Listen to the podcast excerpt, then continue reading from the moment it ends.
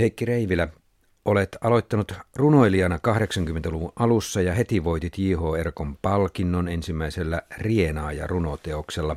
Sinun tuotantoosi kuuluu näytelmiä, kuunnelmia, elokuvakäsikirjoituksia ja novellikokoelmia. Olet asunut Lontoossa 2-3 vuotta ja tämä Ryöstö-romaani on toinen romaanisi. Tässä on hyvin suomalaisia hahmoja. Mistä sinun nuoruudestako nämä tulevat, koska olet Kotkasta kotoisin, vai mistä nämä tulevat nämä hahmot? Kyllä varmaankin jostain. Kyllä mä niin kotkalainen olen, että kyllä tällaiset hahmot tietysti sitä kauttakin mulle tuttuja on, mutta kyllä niin kuin tällaiseen tarinaan, tavallaan mun tapa kirjoittaa on sellainen, että mä lähden hahmoista ja mä ensin löydän tavallaan henkilöt.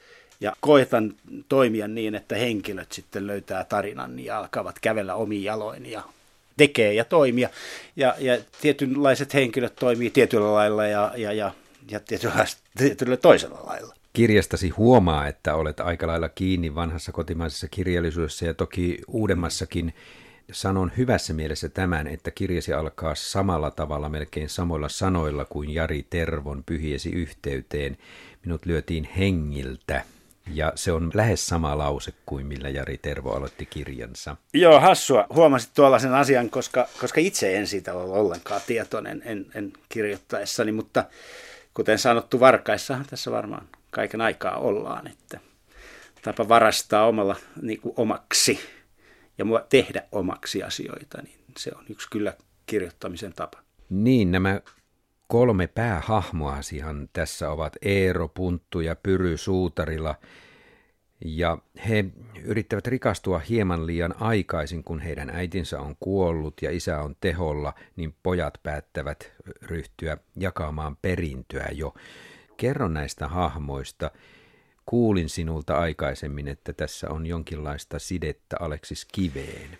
Joo, totta. Tai niin kuin jos pohtii sitä, että mistä minä nämä henkilöt olen löytänyt, niin kyllä siis Aleksis Kiven 7 veljestä on loistava romaani yhä edelleen. Ja mä olen monasti miettinyt, että millaisia Aleksis Kiven veljekset olisivat tässä nykyajassa. Ja tässä nyt sitten Eero Suutarilla tavallaan sitten edustaa, tai olen hänen hahmoonsa paljon mielestäni löytänyt tämän Aleksis Kiven Eeron kautta. Eli hän on aika nokkela ja nopea oppimaan asioita. Sitten on Punttu, joka tässä nyt sitten edustaisi Juhania, joka on Eeron vastakohta tavallaan, vähän hitaampi, järeämpi ja kenties nyrkit käy nopeammin kuin ajatus. Lihaskimppu, jota ei mietteen ristiriidat revi hajalle. Niin kuin entinen jääkiekkoilija. Niin kuin entinen jääkiekkoilija, ja sitten Pyryssä kaikkein nuoremmassa velissä se olisi vähän niin kuin Aapoa. Tällä lailla mä niin kuin näitä henkilöitä hahmotin itselleni, kun niitä kirjoitin. Aleksis Kivi kirjoitti veljessarjan kuvauksen silloin, kun Suomi vasta hapuili ensimmäisiä teollisia vaiheitaan. Aivan. Oli vielä maaseutuvoittoinen ja maataloudella elävä. Nyt sijoitat Kotkaan, joka on minun mielestäni jälkiteollisen, sanoisinko, saattohoidon erityisalue. Sieltä on työttömyys noussut valtavan suureksi, yli 19% Kotkassa, ja teollisuus kadonnut. Nämä veljekset elävät aika lailla toisenlaisessa todellisuudessa. Miten paljon kutkutti sinua tämä ajatus? Juuri se, että kuinka nämä Impivaaran metsissä itsensä löytäneet veljekset, kuinka sitten tällaisessa teollisessa viidakossa tai mettikössä ja hetteikössä selviäisivät. Ja kyllä se tuntuu, että tällainen vastakkainasettelu tuli, että se tuotti minulle tekstiä aika helpollakin tavalla. Ja ennen kaikkea siinä niin oli todella niin kuin uskomatonta kirjoittaa se sinne Kotkaan siitä näkökulmasta, että kun minä asuin Kotkassa tai tarkemmin Sunilassa, se alue oli vauras, paperityöläiset erityiseen ylpeitä työstään, ammatistaan, hyväpalkkaisia ihmisiä. Ja kukaan ei tuntunut varautuvan siihen, että joskus suhdanteet muuttuu ja työ menee alta. Ja edessä on täysin uusi asetelma ja kysymys, kuinka tästä eteenpäin. Ja tähän ei ollut kukaan varautunut. Tuntuu, että ei kukaan. Ja se on mielestäni myös yksi sellaisen pelottavan ahneuden merkki. Että niin kauan kun vatsa on täynnä, niin ei tarvitse huomista ajatella. Ja mitä tämä kaikki on tehnyt ihmisille, näille kolmelle, Eerolle, Puntulle ja Pyrylle, sitä mietin, kun luin sitä kirjaasi. Ajatellaan nyt, että Aleksis Kiven veljekset, heillä oli mahdollisuus olla rehellisiä ja sitähän he olivat viimeiseen saakka. Tiettyä niin kuin vastahankaa ja napinaa yhteiskuntaa koulutusta vastaan oli, mutta nytten Eero ja Punttu ainakin liikkuvat harmaalla vyöhykkeellä. Pyry ehkä on vähän pyhäkoulumaisempi ja hänellä on ammatti ja työpaikka, mutta Eero luiskahtaa sitten Puntun kanssa tälle petoksen tielle. Niin, ja se itse asiassa, niin jos niin kuin pohtii sitä että hekin itse asiassa vähän niin kuin syyttä suotta toimivat niin, että voi kysyä, että onko tässä meidän niin kuin jatkuvaan kuluttamiseen, jatkuvaan vaurauteen liittyvässä ajatuksessa myös niin kuin sisään rakennettuna semmoinen ahneus, että koko aika pitää saada, vaikka asiat periaatteessa on jo oikeinkin hyvin, niin vielä pitää saada vähän lisää. Ja sehän pitää tietenkin, jos ajatellaan, että me jatketaan tätä jatkuvaa kulutusyhteiskuntaa yllä, niin pidetään yllä sitä, niin ihmistenhän pitääkin olla vähän ahneita. Se ei ole ollenkaan paha asia, koska se lisää kulutusta. Kyllä sekin, ja sitten tavallaan se ahneus on ainoa mahdollisuus selvitä loppujen lopuksi. Kyllä, joo, ikävä sanoa, että no, tulee vähän niin kuin viidakon lait mieleen. Joo.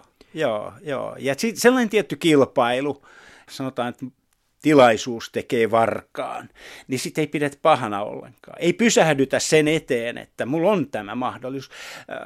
Voisin niin kuin ottaa isossa mittakaavassa nyt tällaisen esimerkin, että Englannissa puhutaan nyt tosi paljon siitä liuskekaasukäytöstä.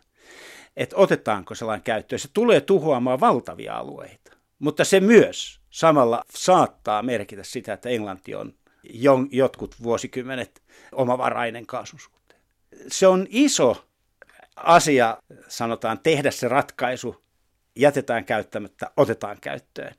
Käyttöönotollehan ei tietenkään ole oikeastaan mitään muuta, ihan valtavan pätevää syytä muuta, kun aiotaan jatkaa samaa erittäin maata ja luontoa kuluttavaa elämää. Tähän löytyy Suomestakin esimerkki Talvivaara. Siinä on aika paljon kyse kyllä ahneudesta. Ei olla satsattu tarpeeksi varoja niihin varotoimiin, joita sen malmin esiin kaivaminen olisi aiheuttanut tai on aiheuttanut. Tämä Kotka on kyllä köyhille aika toivoton alue ja et ole ainoa kirjailija. Tänä keväänä on 3 kirjailijaa kirjoittanut Kotkasta aika rajuja kuvia. Jari Järvelä ja Kari Häkämies ja sinä, Heikki Reivilä. Kyllä se varmaan se Kotkan ankeus panee teidät kirjoittamaan myös vähän samantyylisesti. Joo, mä itse asiassa sitten omaa kirjaani kun mietin, niin mä en oikeastaan edes pidä sitä kauhean rajuna enkä ankeana, koska olen pyrkinyt kirjoittamaan kirjan, jossa ihmiset niin kuin ovat myös tällaiseen kovuuteen tottuneet ja siinä eläneet ja siinä selvinneet huumorilla, luontaisella sellaisella mentaliteetillä, itäsuomalaisella mentaliteetillä. Ja on ollut aika yllättävää, että monet, jotka ovat lukeneet kirjan, ovat pitäneet sitä aika rajuna. Ja se onkin sitten oma juttunsa, että miksi näin. Kaikkeen tottuu. No mutta kyllä ilman muuta tämä huumori tekee tästä veijariromaanin, ja tässä ei lukijalle päällimmäisenä näy se ankeus. Otan sen verran takaisin vähän tuota äskeistä sanomaani, että tämähän on humoristinen ja hyvin nopearytminen villikuvaus veljeksistä. Joo. Heidän elämässään on paljon muutakin kuin ankeutta, kyllä. Joo, ja sitten fokus, jonka mä oon yrittänyt pitää tässä niin on tämä veljesten välinen dynamiikka. Ja sen taustalla niin on minusta tämä älykkyys, joka meille nykyajan ihmisille on valtavan tyypillistä, että me pystytään selittämään maailma aina parhain päin. Tehdään me miten hirveä tekoja, hyvänsä meille on aina hyvä selitys sille, miksi me toimimme niin. Ja me ollaan kauhean älykkäitä siinä, tosi hyviä. Palkollinen myy tietotaitonsa työn ostajalle aina kulloiseen markkinahintaan, jonka markkinahinnan määrää työn kysyntä ja tarjonta. Työn ostajan etujärjestöt, ammattiyhdistysliike, valtiovalta.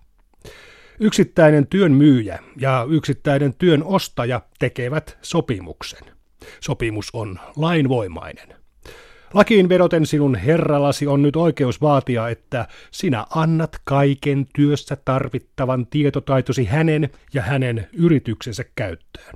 Kaikin voimin sinun on ponnisteltava 5 päivänä viikossa 8 tuntia päivässä hänen ja hänen yrityksensä hyväksi. Se on 40 tuntia viikossa. Eerolahan on aikamoinen intohimo. Hän lukee erilaisia kirjoja, varsinkin Marxia. Joo. Mistä tämä Marx-ulottuvuus tuli Eeroon? Mun täytyy sanoa, että mä itse pidän tosi paljon nuoren Marxin kirjoituksista. Ja Marxin analyysistä, kapitalismista mä tykkään tosi paljon. Nyt syntyy kenties kuulijoissa se kysymys heti, että mikäs kommunisti mä olen. On aikamoinen vääryys Marxia kohtaan, että hänet automaattisesti liitetään sosialistisen talousjärjestelmän sen kannattamaan. Kyllä hän oli, ilman muuta hän oli sosialisti, mutta hän oli ennen kaikkea, hän oli erittäin teräväkynäinen, teräväsanainen taloustutkija. Joo, mutta yksi kohtaus tässä sinun kirjassasi osoittaa sen, millä tavalla kirjoitat koko tarinaa, ja se osoittaa myös sen, millä tavalla myös kyseenalaistat tämän Marxin arvon. Eero on sikolätissä, ja siellä hän pohtii jotain Marxin suurta, hienoa ajatusta. Sikolätissä, kuinka kehtaat, Heikki Reivilä, tehdä Marxille tämän? No, siis, tämä on siis hyvä, koska se tapa kirjoittaa monesta asiasta tässä kirjassa on juuri tällainen päälaelleen kääntäminen. Itse asiassa on jotenkin niin kuin arvotus sekin, että Marx kirjoitti kaikkein terävimmät tekstinsä aivan kertaksen kauheassa kurjuudessa. Että hänet tunteneet aikalaiset kauhistelivat, millaisissa olosuhteissa Marx joutui tekemään työtään. Että hän lapset ja lapsenlapset istuivat hänen polvellaan ja vetivät tukasta ja roikkuivat parrassa. Ja hän oli perin juurin köyhä mies. Ja sitä hän kirjoittaa niin kuin tavallaan aivan valtavan niin kuin suurista asioista, kuinka pääoma kasaantuu ja mitkä ovat markkinatalouden lait ja talouden, kapitalistisen talousjärjestelmän nämä rautaiset lait. Ja samaan aikaan ankaraa kritiikkiä esittää kapitalismia kohtaan mies, joka ei pysty itse, jonka lompakko on täysin tyhjä. Se on jotain ironista. Tämä ahneus, josta puhuimme aikaisemmin, niin tuot siihen uuden ulottuvuuden sillä tavalla, että se ahneus löytyy oikeastaan kaikkein räikeimmin hyvin toimeen tulevien ihmisten keskuudesta. Siellä on lääkärit, ylilääkäri Grünewald ja alilääkäri Talvela, jotka kahvipöydässä keskustelevat, että mistä sisäelimen leikkauksista ja tutkimuksista saisi parhaimman tuoton. Hehän ovat tavallaan samalla tavalla toimivia kuin veljekset. No tavallaan, ja tämähän on niin kuin tällainen kautta tämän romaanin niin kuin tämä idea, että yksittäiset ihmiset joudumme, halusimme sitä tai emme, niin joudumme toimimaan talouden ehdoin. Elämään ja näkemään ja kokemaan asioita aika pitkälle sen talouden määräämin niin kuin ehdoin. Tällä tarkoitan ihan juuri sitä, että se koskettaa niin kuin meitä kaikkia. Että se ei ole vaan joidenkin etuoikeus tai vaan me kaikki elämme maailmassa, jossa raha puhuu.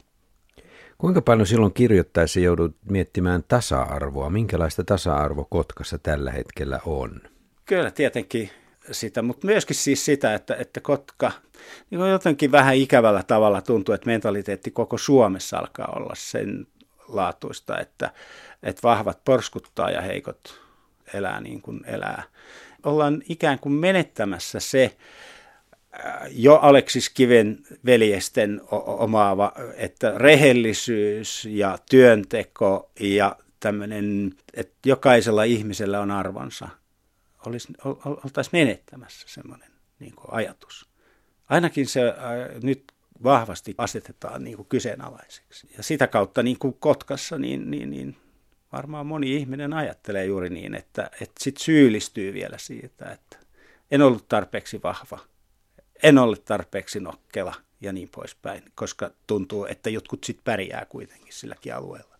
Tässä minulle lukijana ei tullut päällimmäisenä tämä petos- ja perintöveron välttäminen, joo, vaan ihmisen yksilön asettautuminen sitä ympäristöä ja yhteiskuntaa ja sitä epäoikeudenmukaisuutta vastaan, joo, jossa ensimmäisenä on tavallaan Eero, joka tappelee kaikkea tätä vääryyttä vastaan. Kuinka paljon, aivan, tämä on tällainen retki vääryyttä vastaan veljeksiltä? No kyllä, siis Eerohan lähtee ennen kaikkea, siis Eero, näkemys ja se koko mentaliteetti, hän on ensin niin kuin hyvin vahvasti oikeudenmukaisuus ja hän pohtii niitä tasa-arvoa, oikeudenmukaisuutta ja tällaisia asioita. Koska metallimiehet, laivanrakentajat, varastomiehet maksavat lääkäreiden koulutuksen.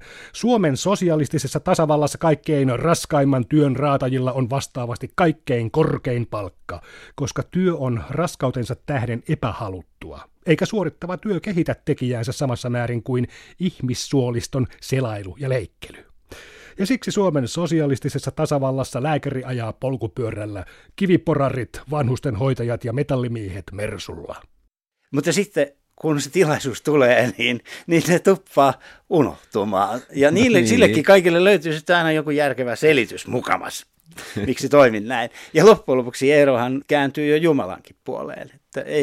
Et se heittää täysin häränpyllyä monesti. Niin kun, ja tämä on se mun yksi toinen ajatus, jota mä tätä kirjoittaessani pohdin paljon, niin oli juuri tämä, että kaikilla ismeillä ja uusilla taloudellisilla tai filosofisilla ajatuksilla on joku aatehistoriansa.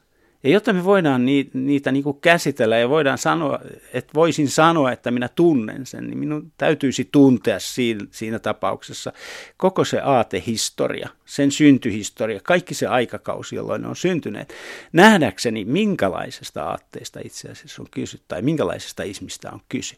Ja se vaatii aika paljon ihmiseltä. Ja Eerohan edustaa just tyypillisesti tällaista ihmistä, joka tietää pikkasen kaikesta tavallaan, mutta ei oikeastaan sitä perimmäistä mistään, joka tekee ihmisestä hyvin sitten myöskin, sanotaanko henkisesti heikon, haavoittuvan. Ainakin hänen on helppo sitten hylätä tämä aate ja siirtyä seuraavaan, koska ei ole sitä tavallaan, ei ole sitäkään asiaa nähnyt loppuun asti. Suomen sosialistisessa tasavallassa, jota johtaa Suomen työväenluokka, sen kaikista luokkatietoisimmat voimat. Lääkärin palkka tulee olemaan varastomiehen tai sellunkeittäjän palkkaa pienempi. Eerohan kääntää nämä muun muassa palkkarakenteet täysin päälailleen, että raskasta työtä tekeville pitäisi maksaa paljon enemmän kuin lääkäreille. Tavallaan minä hyväksyn myös tollaisen ajatuksen, koska lääkärithän ansaitsevat ihmisten sairauksilla ja tuskalla, joka ei ole oikeudenmukaista rahastaa siitä, että ihminen kärsii. Lääkärit nyt suuttuvat, mutta tämä oli kärjistys. Niin, no kärjistyksenä, mutta siis se ajatus, että kun esimerkiksi nyt yksityistetään palveluja, niin kyllähän se antaa koko lääketeollisuudelle ja koko tälle terveysteollisuudelle, niin kuin tavallaan se suorastaan patistaa heitä rahastamaan ja minkäs ihminen luonnolleen mahtaa. Kyllähän se tilaisuus siinäkin suhteessa tekee helposti varkaan, että jos mulla on mahdollisuus tienata tällä työllä hyvin, niin miksi en sitä sitten tekisi? Ollaan rehellisiä, totta kai tekee. Ja miksi me hävetään sitten sitä, mikä meidän niin kuin yhteiskunnassa on, pitää pyörät pyörimässä? Hyväksytään se. Se on ahneus. Hyväksytään se. Ollaan rehellisiä sen kanssa. Tässä tulee, Heikki Reivilä, vähän sellainen ajatus, että sinun ihmiskäsitykseesi liittyy jossain määrin ripaus sosiaalidarwinismia. Suomen sosialistisen tasavallan kansalaiset ovat kapitalistisen Suomen itsekkyyttä ja ahneutta hyveinään pitäviä kansalaisia kehittyneempi ihmisrotu. Mutta missä olosuhteissa tällainen ihmisrotu on päässyt kehittymään ja kuinka se on Suomeen vaeltanut? Ja kuinka se on kyennyt syrjäyttämään kapitalistisen kuluttaja-ihmisen? Ei ollenkaan, vaan siis ajatus vaan siitä, että kutsutaan asioita oikeilla nimillä. Mielestäni elämme kapitalistisessa talousjärjestelmässä, jonka ytimessä on dynamiikka, joka pyrkii koko aika lisäämään kierroksia. Ja jotta tähän pystyy, niin on aika monet turhanpäiväiset, eettiset, humanistiset filosofoinnit jätettävä sikseen ja toimittava. Ja sitten on sanottava, että tällä toiminnalla me rahoitetaan myöskin sitä humaania toimintaa. Ja olemme siitä varsin niin kuin tietoisia. Mä uskon, että sulla on kanttia arvioida tätä asiaa, koska elät Englannissa, joka on toisenlainen yhteiskuntajärjestelmä ja talousjärjestelmä, jossain määrin toisenlainen kuin Suomi. Tuossa ennen kuin tulimme studioon, puhuit siitä, minkälaisia eroja itse näet näissä Suomen ja Englannin välisissä asioissa, niin kerro vähän tarkemmin, mikä on Suomessa hyvää ja mitä Englannissa ei ole? Toki en rohkene esiintyä minä asiantuntijana, vaan niin, mutta jos kysytään, kyllä, että jos kysytään, että miltä minusta näyttää, niin voi vastata, että kyllähän ensinnäkin koko elämän rytmi tietenkin Suomessa on paljon verkkaisempi ja sanotaan sosiaalisempi sen suhteen, että meillä ei ole ihan sellaista kiirettä ja painetta, kun suurkaupunki Lontoo ihmisille asettaa, plus sitten se ajatus siitä, että ihmiset tekee niin kuin valtavasti töitä sen eteen, että he voisivat kaiken aikaa vaurastua. Ja se vaurastumisen idea on siellä niin kuin hyvin vahva ja läpitunkeva. Ihmiset ovat avoimesti, rehellisesti, hilpeästi rikastumassa. Eikä sitä hävetä eikä laiteta. Pyrin rikastumaan vaurauteen. Sitten on tietenkin se, että se ei ole täysin totta, että kaikilla olisi ollenkaan samat mahdollisuudet siihen, koska vaurastumiseen siellä liittyy tietysti, että sulla on hyvä bisnesidea tai että sä olet korkeasti koulutettu, käynyt hyvät koulut. Ja jotta sä voit Englannissa käydä hyvät koulut, sulla pitää olla omaisuutta. Perusyliopistoon pääseminen edellyttää 9000 puntaa. Harvalla on säästössä 9000 puntaa lastaa varten, että se pääsee yliopistoon. No se tiedetään, että nämä asiathan periytyy. Englannista kun katsoo, niin täällä niin tämä kansalaisyhteiskunta ja tällainen tietty tasa-arvon periaate, joka meissä suomalaisissa on hengittämällä.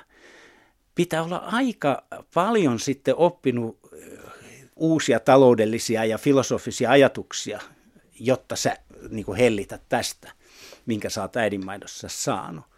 Ja ne on asioita, jotka mun mielestä on todella arvokkaita. Mä olen joskus niin kuin ihan miettinyt, että suomalaisten pitäisi paljon enemmän pitää meteliä tästä, suorastaan viedä tätä oppia tällaisena niin kuin vientituotteena. Koska kyllä ihmiset siellä, mitä enemmän ne tuntevat pohjoismaisia arvoja ja pohjoismaista elämäntapaa, kyllä ne niin kuin pitää sitä ihan, siis ihan sosialismina ja aivan uskomattomana niin kuin lintukotona. Et eihän noin voi olla. Mitkä mahdollisuudet kirjoitit Eerolle pärjäämään tässä kuitenkin hyvässä suomalaisessa yhteiskunnassa? Nimittäin tämä työtön varastomies Eero ei voi edes käydä ilmoittautumassa työvoimatoimistossa, kun hänellä ei ole varaa kulkea julkisella liikennevälineellä. Sen vuoksi hän matkustaa pummilla. Työttömän ei pidä ottaa riskejä. On pysyttävä työkykyisenä. Ei ole varaa sairastaa. Äkillinen sairauskohtaus olisi katastrofi. Niin, tämä on niin kuin just, että jos ajattelee, että tähän sitten niin kuin siitä, tavallaan siitä Aleksis Kiven Impivaarasta on niin kuin tultu tähän, että on ihmisiä, jotka alkavat pudota, niin syrjäytyä niin totaalisesti, että mennään sosiaaliturvan varaan. Niin sitten täytyy sanoa, että itsellänikin tästä on kokemusta, että kyllä sitten ollaan aika tiukoilla. Ja se mentaliteetti, ikään niin kuin tämä yhteiskunta, koko Suomi olisi rakennettu kuukausipalkkalaisille. Sellainen, joka ei sitä nauti, niin on tavallaan ihan marginaalissa. Ja tätä taas kuukausipalkkalaiset ei ymmärrä ollenkaan. Jos joltain kielletään esimerkiksi, että ei saakaan sitä sosiaalivaksuja tai sosiaalihuollosta apua, vaan sanotaan, että se apu tulee sitten pari viikon päästä. Kukaan kuukausipalkkalainen ei ymmärrä, jos häneltä otettaisiin pariksi viikkoa palkka pois. Ja ne on monia tällaisia, yhtä paljon kuin aina esillä tämä, että pitäisikö kirjasto maksuolla olemassa. Että eihän se nyt, jos se on 5 euroa tai 10 euroa tai mitä milloinkin sitä on niin kuin ehdotettu. Se saattaa tällaisille ihmisille yllättäen olla todella kova maksu. Tämä kirjasi Ryöstö, Heikki Reivilä, on tyylillisesti vallan vauhdikas. Puhutaan muutama sana tyylistä ja rytmistä. Tämä tyyli oikeastaan on sellainen, että kun lukija on tietynlaisessa tilassa aika lailla, vaikkapa surullisessa tilassa siitä, kun hän seuraa näiden veljesten vaiheita, niin yhtäkkiä jollain pienellä sanalla tai asialla heilautat sen tragikoomiseksi sen tilanteen. Tässä vaihtuu hyvin äkkiä tavallaan päälaelleen tilanteen se tunnelma. Mistä tämän tyylin keksit? Vähän niin kuin elokuvamaista leikkausta. Joo, kyllä varmaan se elokuvasta tulee. Sanotaan, että se pyrkimys elokuvassahan on kuitenkin niin, että se kuva ja tunnelma on niin tiivis ja eteenpäin kulkeva koko aika, että se pitää pihdeissään katsojan, että se kykenee kuvalla tai toiminnallaan tai replikoinnillaan viemään tarinaa niin eteenpäin, että koko ajan mennään jotakin kohti. Tällaiset nopeat leikkaukset on tietysti elokuvassa se yksi keino. Et kerronta olisi sellaista, että se toisi koko aika lukijalle jotain uutta. Ja jos se ei pidä otteessaan se kirja, niin vaan sitten sellainen sivistynyt ahkera lukija jaksaa lukea sen. Muut heittää sen kirjan seinään. Ja tässä kirjasi toistaa sanaparia, mutta tässä ja tässä.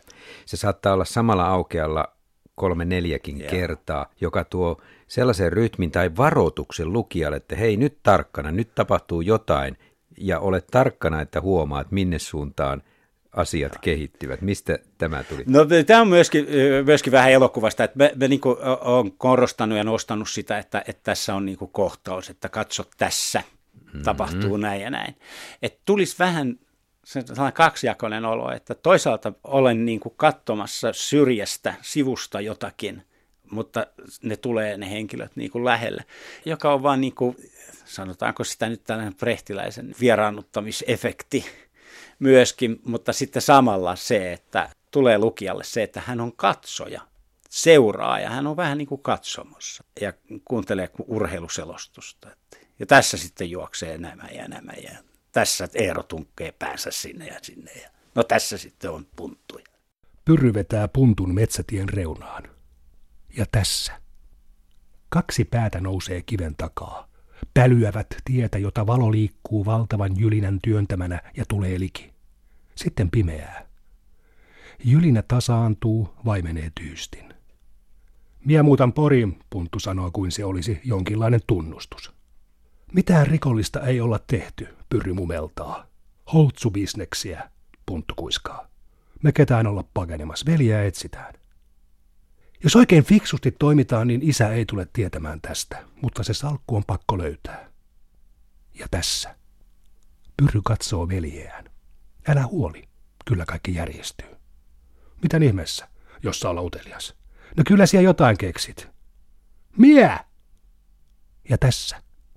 Kiven takana kyykkivien veljesten edessä syttyy valo, joka kirkkaudessaan tuo esille metsän kaikki varjot. Tämä tuo minulle lukijana sen ajatuksen tai sen pohdinnan, että minkälainen onkaan tämä kertoja, joka kertoo tarinaa. Onko hän kaikki luotettava, johonka minä voin luottaa, vai onko hän epäluotettava, joka pitää minua valveilla koko ajan, että älä nyt usko kaikkea, mitä luet. Aivan näin. Tässä vuosien varrella mä oon ihan hirveästi alkanut, ihan lukiessani kirjoja, niin alkanut miettiä, että kuka tämä kaikki tietävä, kaiken tietävä kertoja on. Ja jotenkin mun on alkanut tehdä mieli lukiessani väittää vastaan.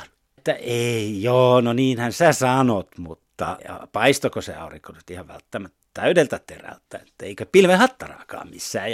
Ja jotenkin olen sitten niin kuin alkanut miettiä, että tässä pirstaloituneessa maailmassa, jossa me tavallaan edes itse tiedetään, keitä ollaan, tai välillä tuntuu siltä, että tiedämmekö me edes itsestämme mitä, niin sitten pystyisi vielä luomaan sellaisen tähän aikaan sellaisen kaiken tietävän, että se mentaliteetiltään sellainen kertoja minusta tuntuu jotenkin ehkä epäluotettavalta tai jotenkin, että halusin pois siitä.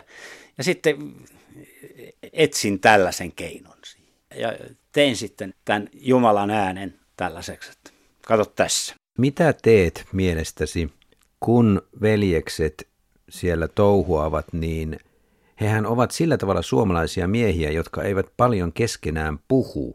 Haluatko toiminnan kautta osoittaa tunteet?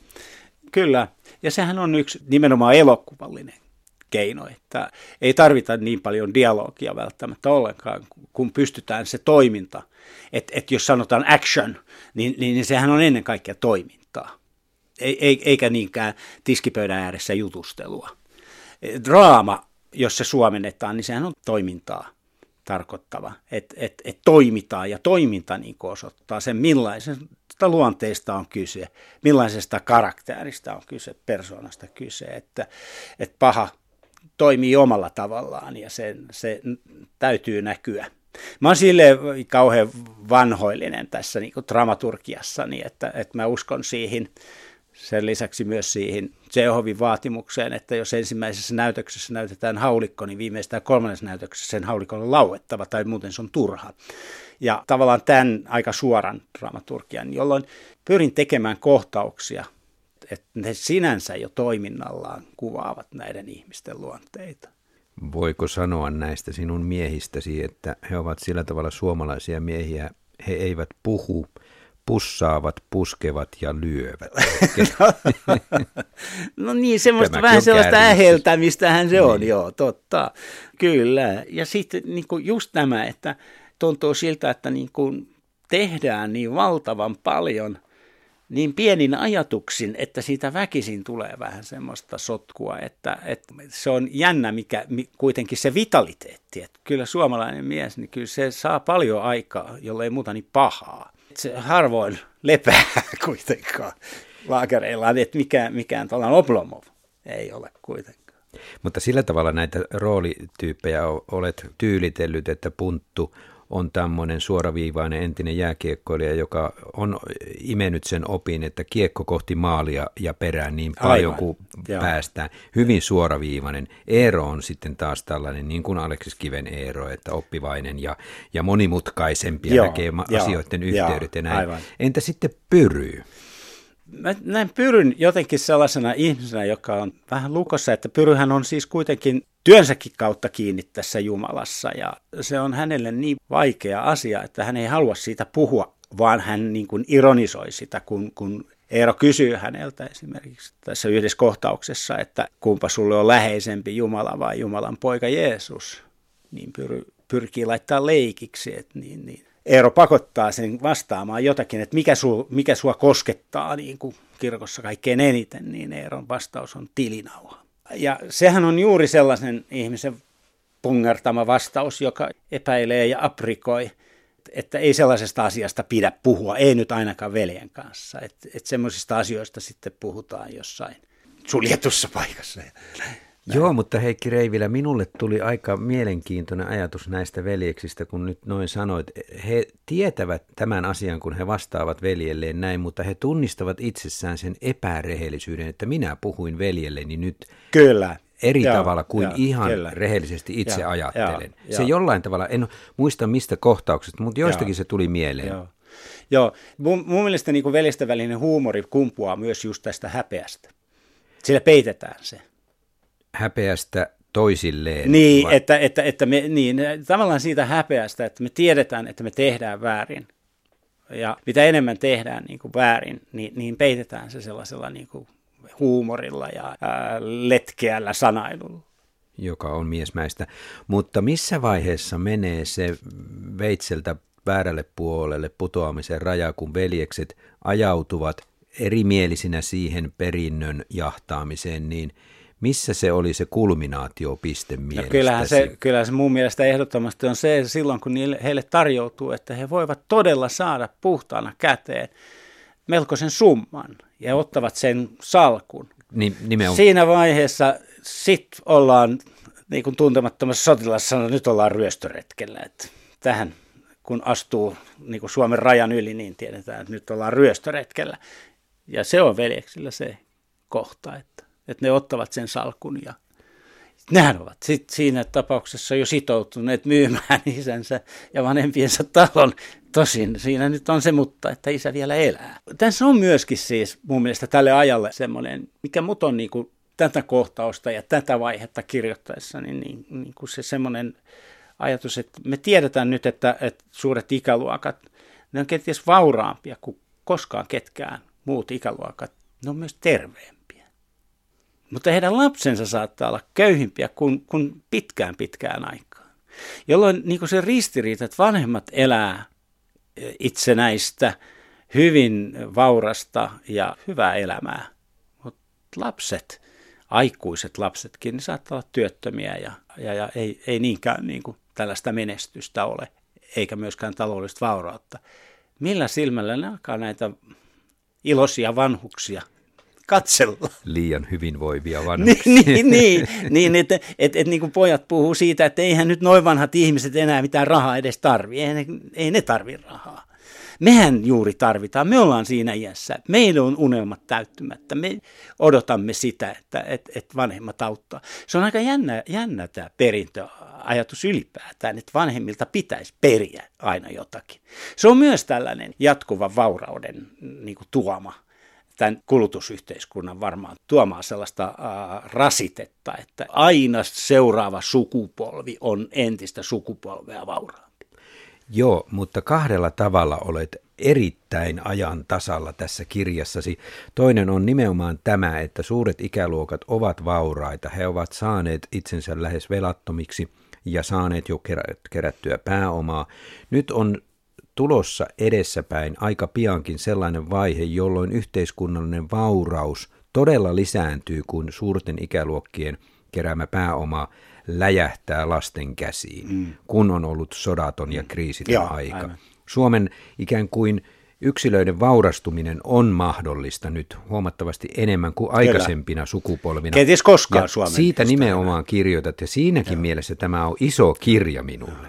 Kyllä pelottaa vähän.